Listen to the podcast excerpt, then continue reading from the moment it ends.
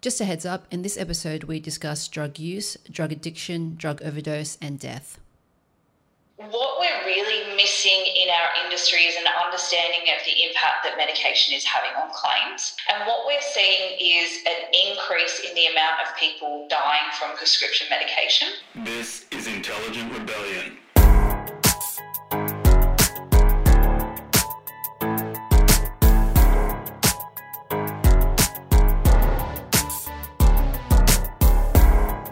Next two episodes of Intelligent Rebellion, I chat with my really good friend Lauren.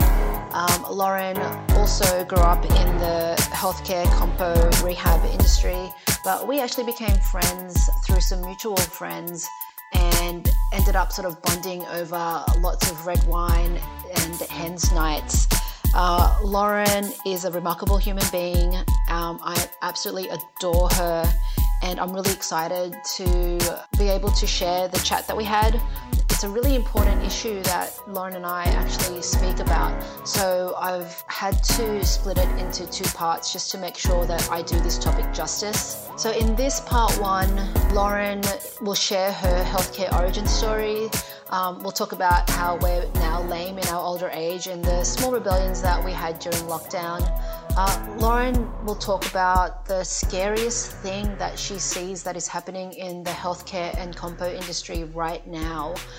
And we muse about some of the possible solutions, uh, including collaboration and policy change, and placing the injured person at the center of the claim. So I hope you really enjoy this episode of Intelligent Rebellion with my amazingly beautiful friend, Lauren Dredge. Yeah, so firstly, just like introduce yourself to the world, tell us who you are in like a few sentences and how you ended up here.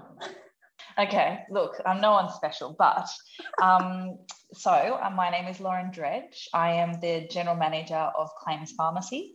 I'm actually a rehab counsellor by background, and I've been working um, across the personal injury insurance sector for um, 15 or so years. Um, do not calculate my age, but um, yeah, so I guess I have predominantly worked in occupational rehab. So that's been most of my history and, and where I've, you know, um, had my experience. But I also did a, a bit of a stint at um, an insurer in New South Wales um, working across some of their portfolios there in a project management capacity, which was, I think, really helpful um, to understand from a scheme agent's perspective what you know their strategic initiatives are, what their priorities are, from a financial perspective, what the impact is, um, so that you know working in rehab gives you you know some perspective and some insights um, into scheme agents and how they operate but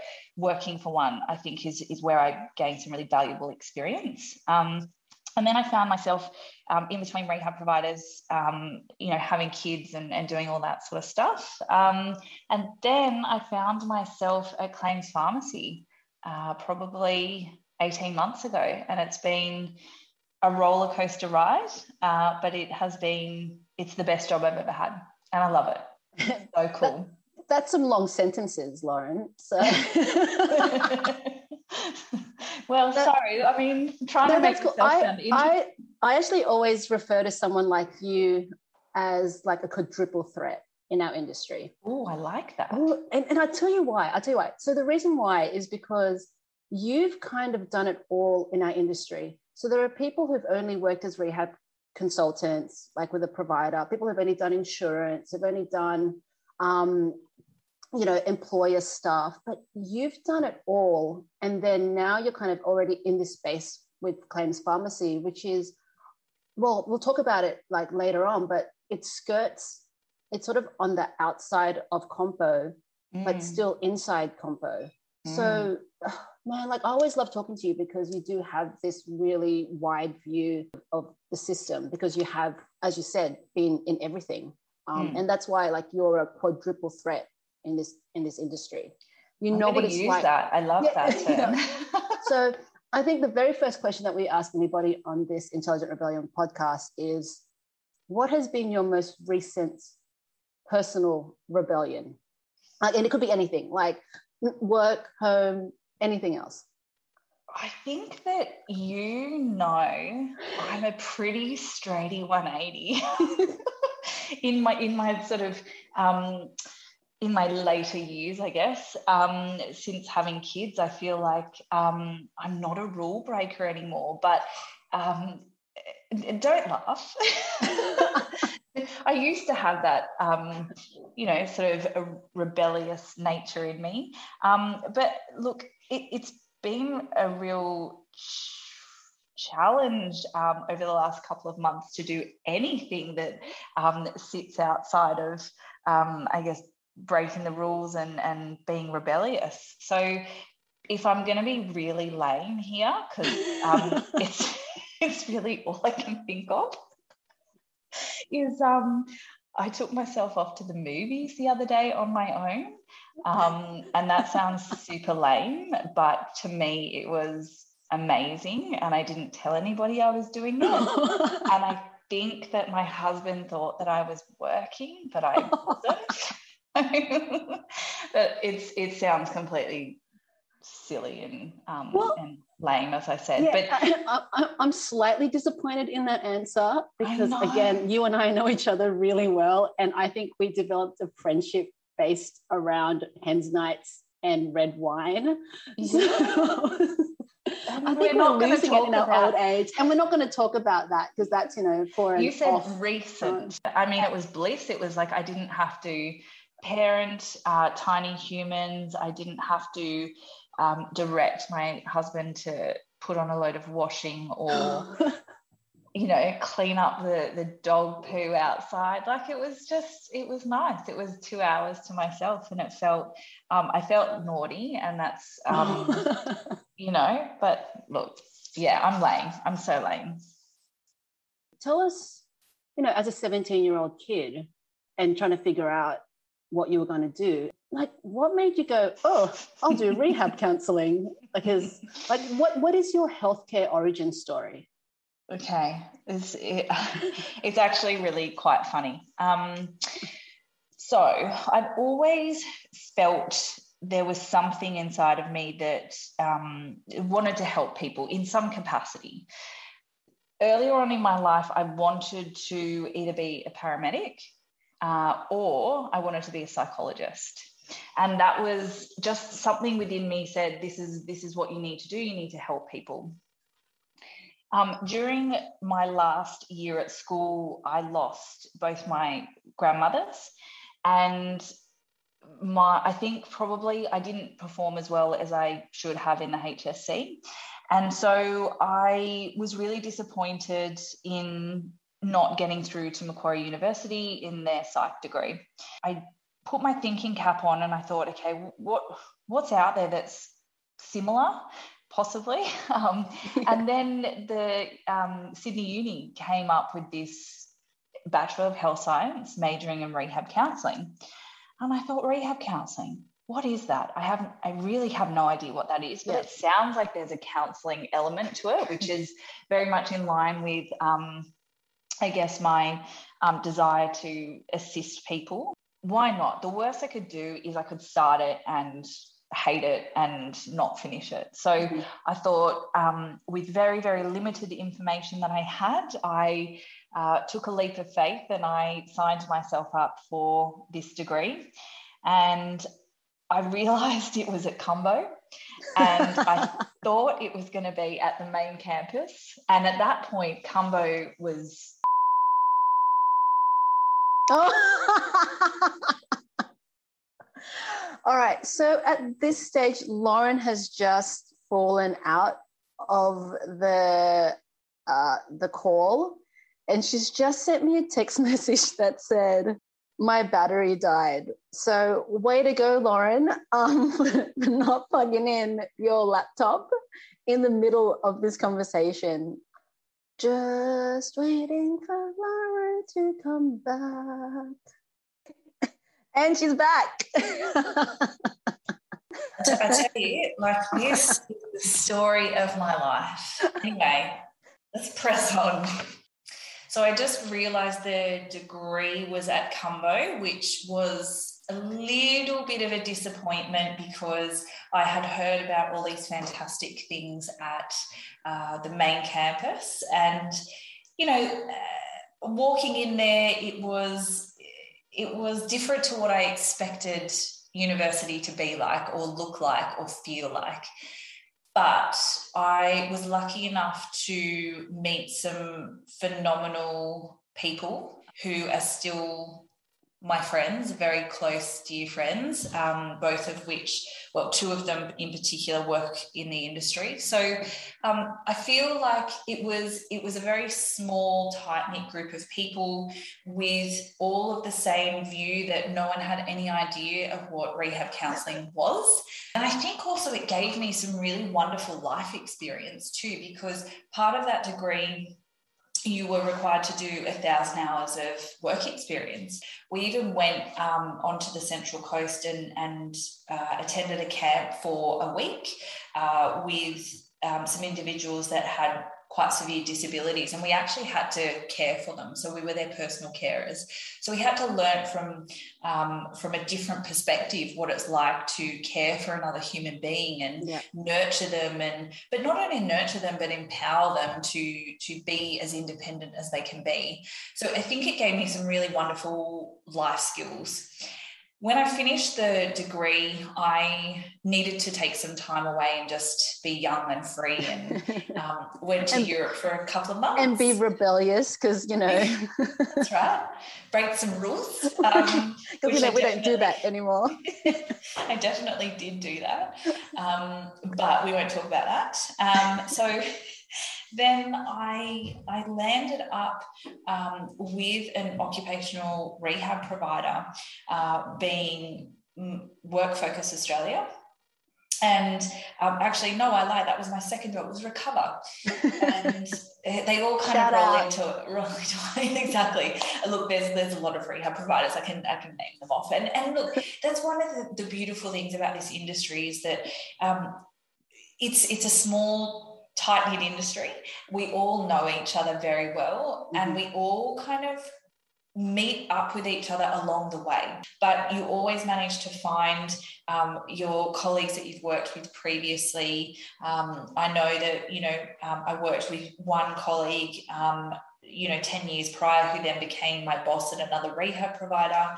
Um, so it's wonderful it's a wonderful industry to work in because it is small. We do all know each other. But then again that is a good and a bad thing that it is a small industry as well. And i think you know at the yeah. same time and this is what we're all about is about just having compassionate and courageous conversations because we are kind of all in this together. And as you mentioned mm. you will come across people you've met or you've worked with in the past. So it's like just be kind.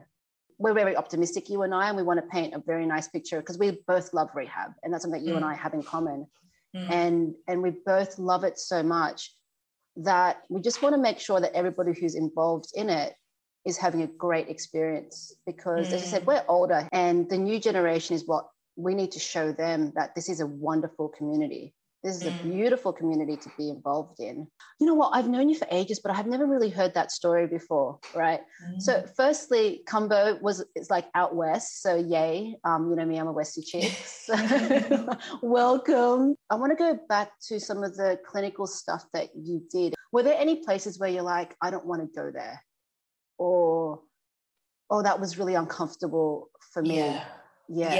Yeah. You, if you want to talk, if you're open to talking about it, that, that yeah. would be awesome. There are some really phenomenal individuals um, within our community that aren't celebrated enough. Mm-hmm. Those individuals I'm talking about are personal carers. I think that they do amazing things and they have such compassion I was glad that I tried it. Um, it put things into perspective about life. Yeah. And I, I grew up as um, not by choice. I'll make that clear. I grew up as a, a, private school girl, and so I started um, at a private school from kindergarten, and I finished at a private school in year twelve. And then I was lucky enough to uh, attend four years worth of university. So for me, there was probably a lack of awareness mm-hmm. about um, some of the challenges that individuals face. So for me, it was a, it was a fantastic reality check, particularly with this uh, one placement that I did. Uh, I think it was called Camp Breakaway, yeah. and it was a, a time for families to um, to have a, a break um, mm-hmm. from, I guess, the responsibilities that are placed upon them when an individual has quite a severe disability and also an opportunity for individuals with disabilities to have a phenomenal time. Yeah. Um, there were things like sailing, there were group activities, there were there's painting classes. It was it was it was a beautiful place to be, but it was a real eye opener. So we were on twelve hour shifts uh, in groups of two and um, and we had to do things that I'd never ha- had to do before to anybody. I, I didn't have younger siblings. I never had to change nappies.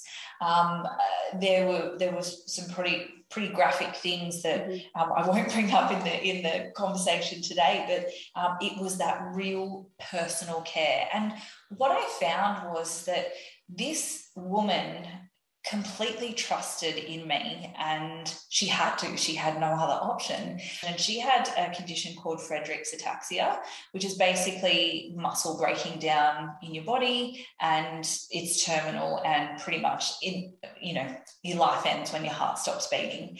Um, and that was pretty confronting as well because she was quite sort of far along um, in her disease. And I learned about her her life and her husband and her kids and um, from when she was quite mobile and didn't have any symptoms to being in a wheelchair unable to sort of move yeah. and do anything for herself.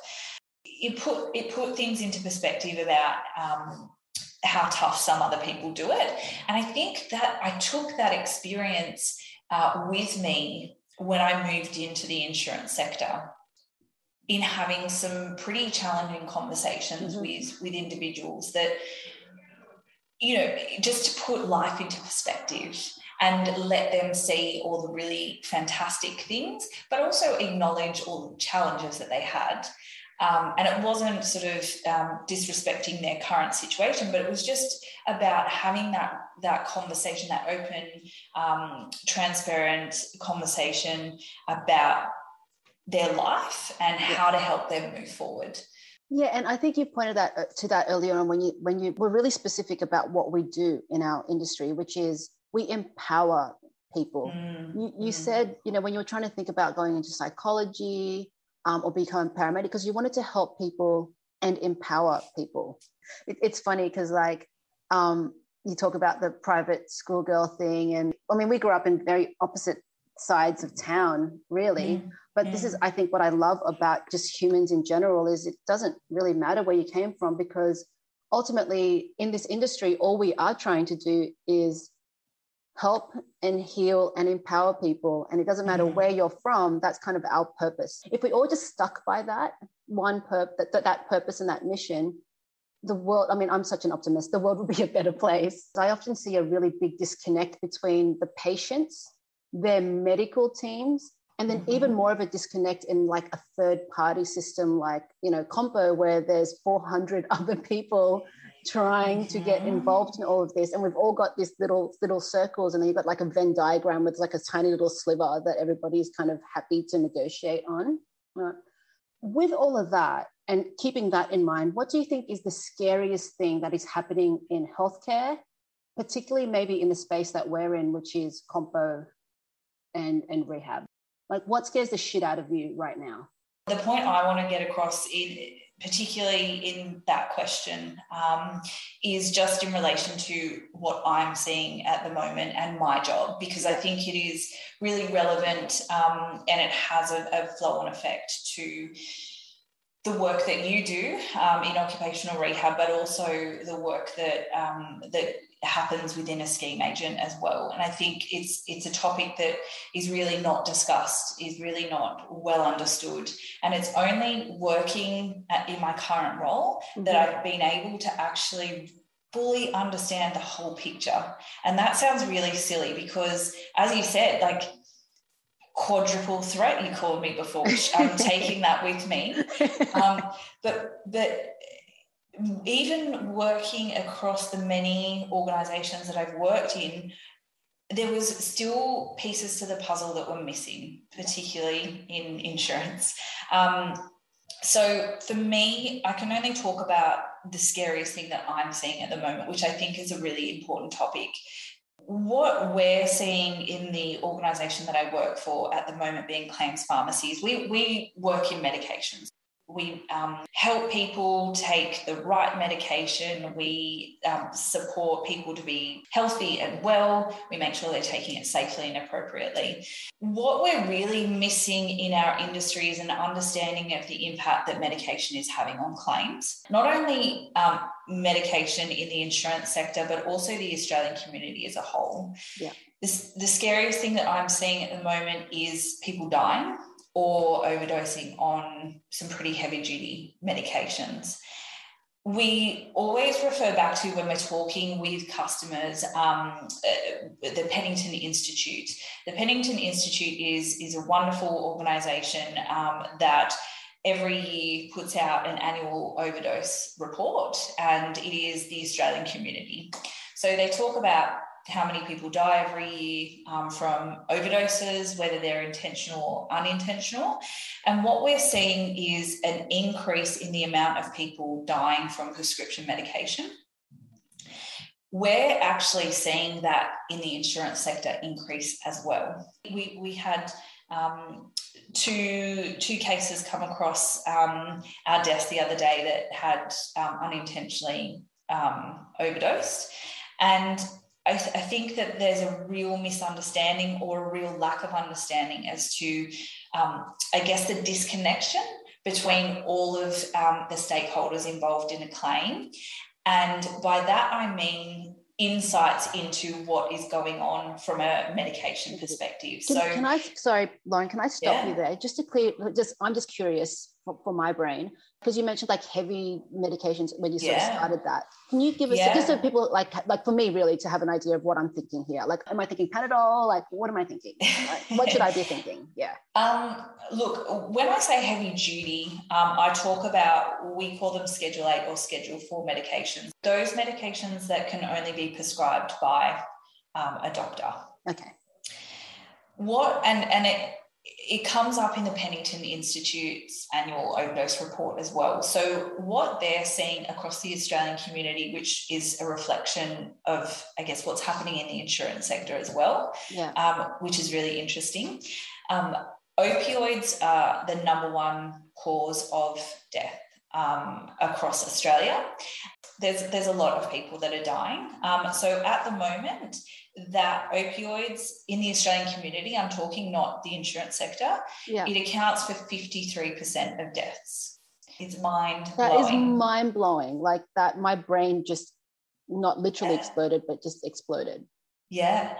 Now, within the insurance sector, the data that we have, there's about 24% of injured people that we monitor or support that are taking opioids at the moment.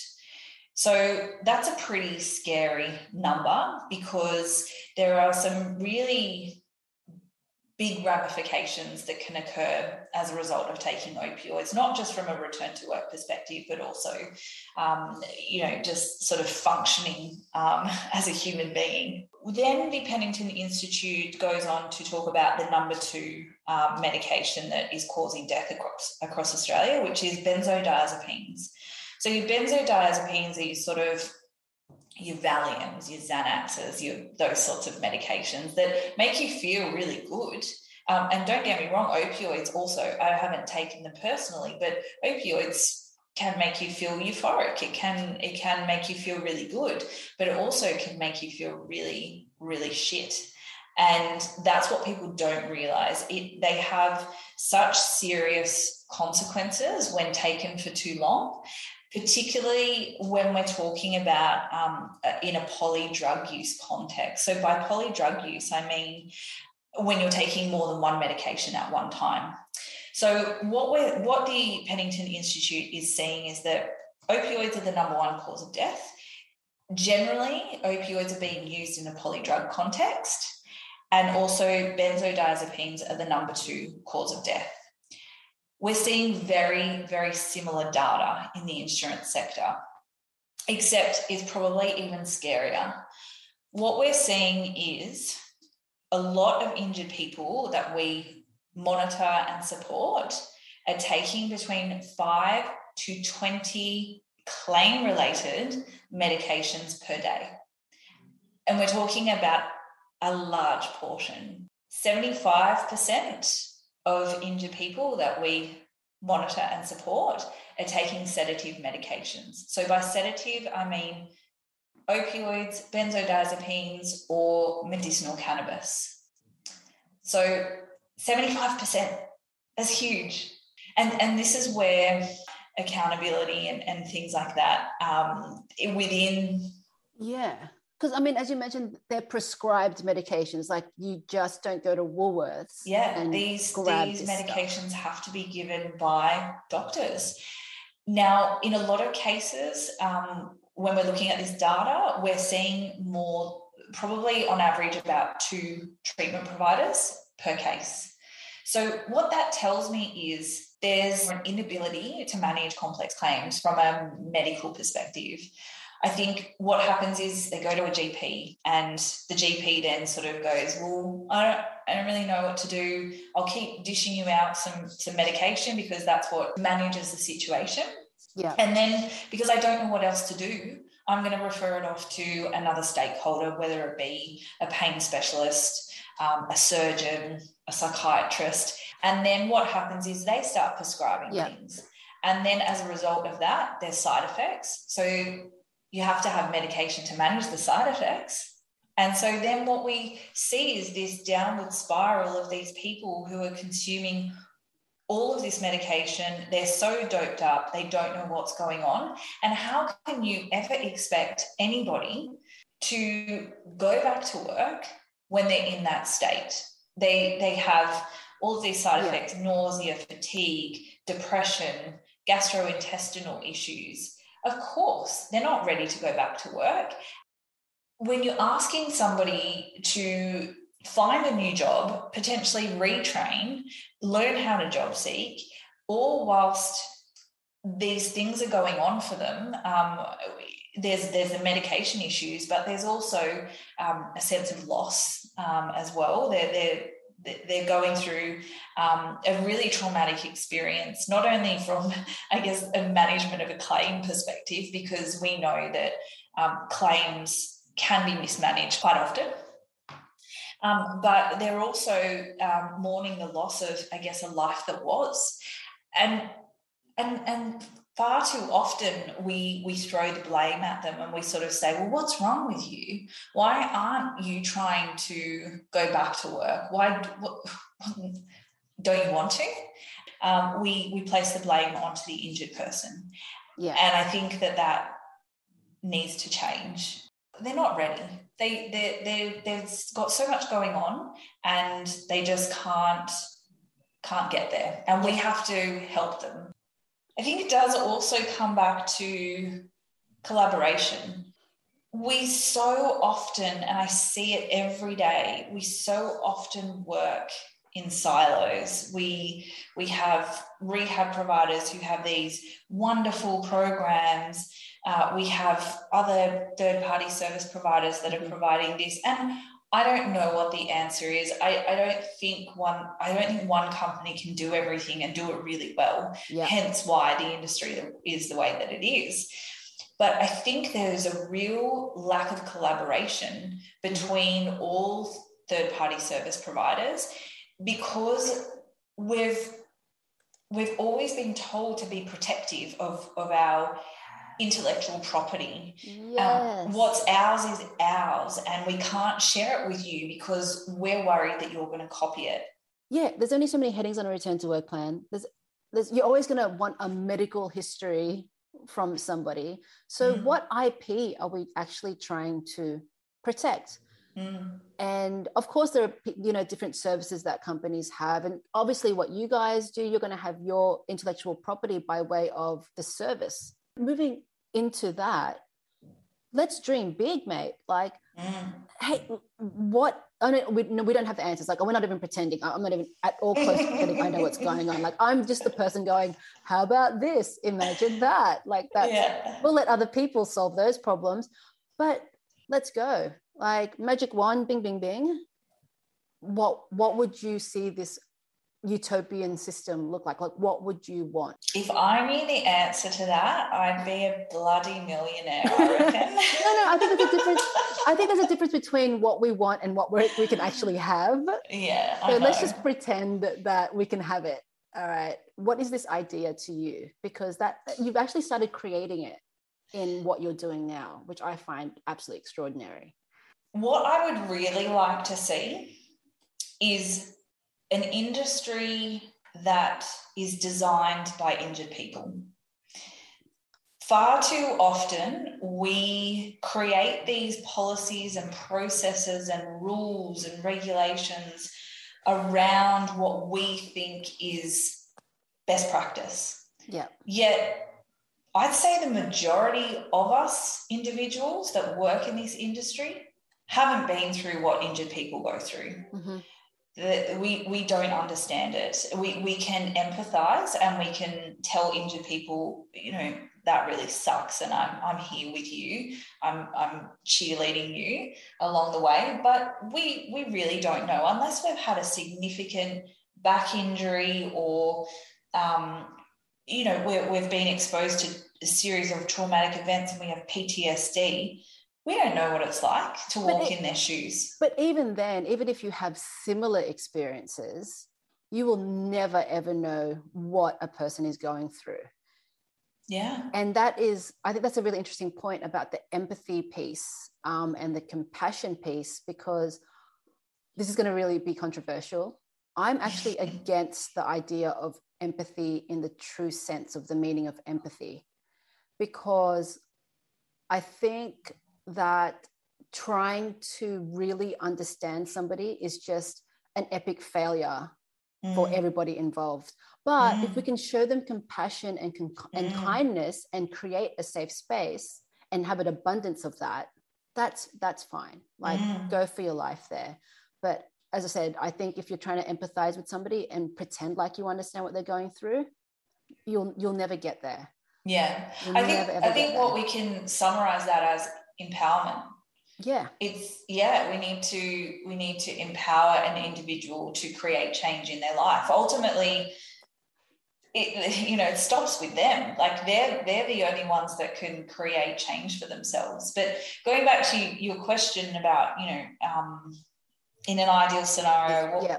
you know what would the insurance world look like? Um, I, again, I don't I don't have the answer to that question, but I think we need to take a step back and we need to see it from a, an injured person's perspective to be able to determine where the pain points are for those individuals. Yeah. Create policies, processes, frameworks, legislations around that information, which is so vital to have. And I don't I know we have these NPS scores and, and all that sort of stuff, but that means yeah. nothing, to be mm-hmm. honest. So, designing processes with injured people in mind, but also the collaboration between stakeholders, I think, is key here. Yeah. We we need to work to better together. I think we try and do it. We need to manage a claim from the very beginning correctly, and we just don't do that we need more allied health professionals working in different roles across the industry for that to happen. And, and I think, you know, the if whoever is listening to this right now, like my million dollar idea is to actually have one system for a person who is involved in a claim. Mm. As in, you know, it's kind of like a health record where they have access to that system and they can ask people to put stuff into their like their medical professionals their insurance companies. So there's just like mm. a one hub for that specific claim. Mm. because it's a great idea. you're right because we're sitting in silos like well i have my notes and then i have my notes. Oh i'm not mm. going to give you my notes. Oh i can't share my notes with you. Well then how are we going to mm. potentially help this person? Like how am i going to know as a rehab consultant what medications this person is on and how that affects x y and z as you mentioned? I, I don't I mm. try to understand, but if the doctor's tight lipped and they don't want to do a case conference or the worker has a, we're not empowering the worker to really understand the medications that they're on, then they can't give anybody else that information and that understanding as well. Yeah. So yeah. whoever's listening to this, if you have a billion dollars, can you just invent one of these systems? Like Oh, I think I think that would be amazing. Yeah, I think that would be amazing definitely. I have seen an industry where people are trying to add value and services to, for a worker, but they're being hamstrung by somebody because they're apparently nudging in on a service that another person could provide. Well, if that person's not doing that service properly, then why should they have the opportunity to continue? You're only ever going to get a referral when a case manager or an IMA identifies there's a problem. And what I like to call that is when the horse is bolted. What are the things that we can change, and how can we create a safe place for people with some really brilliant ideas and focus on innovation? What we're seeing is um, some scheme agents be really excited about the services that we have to offer. And those have um, taken a leap of faith and, and signed on with us, and, and we're embedded in their case management model, which is phenomenal.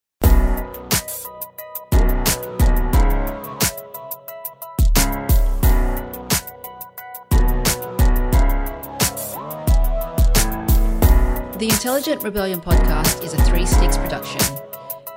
It is produced, written, and hosted by me, Ria Mercado. Will is the emperor of sound, mixing, and editing, and is the talent behind all our original music.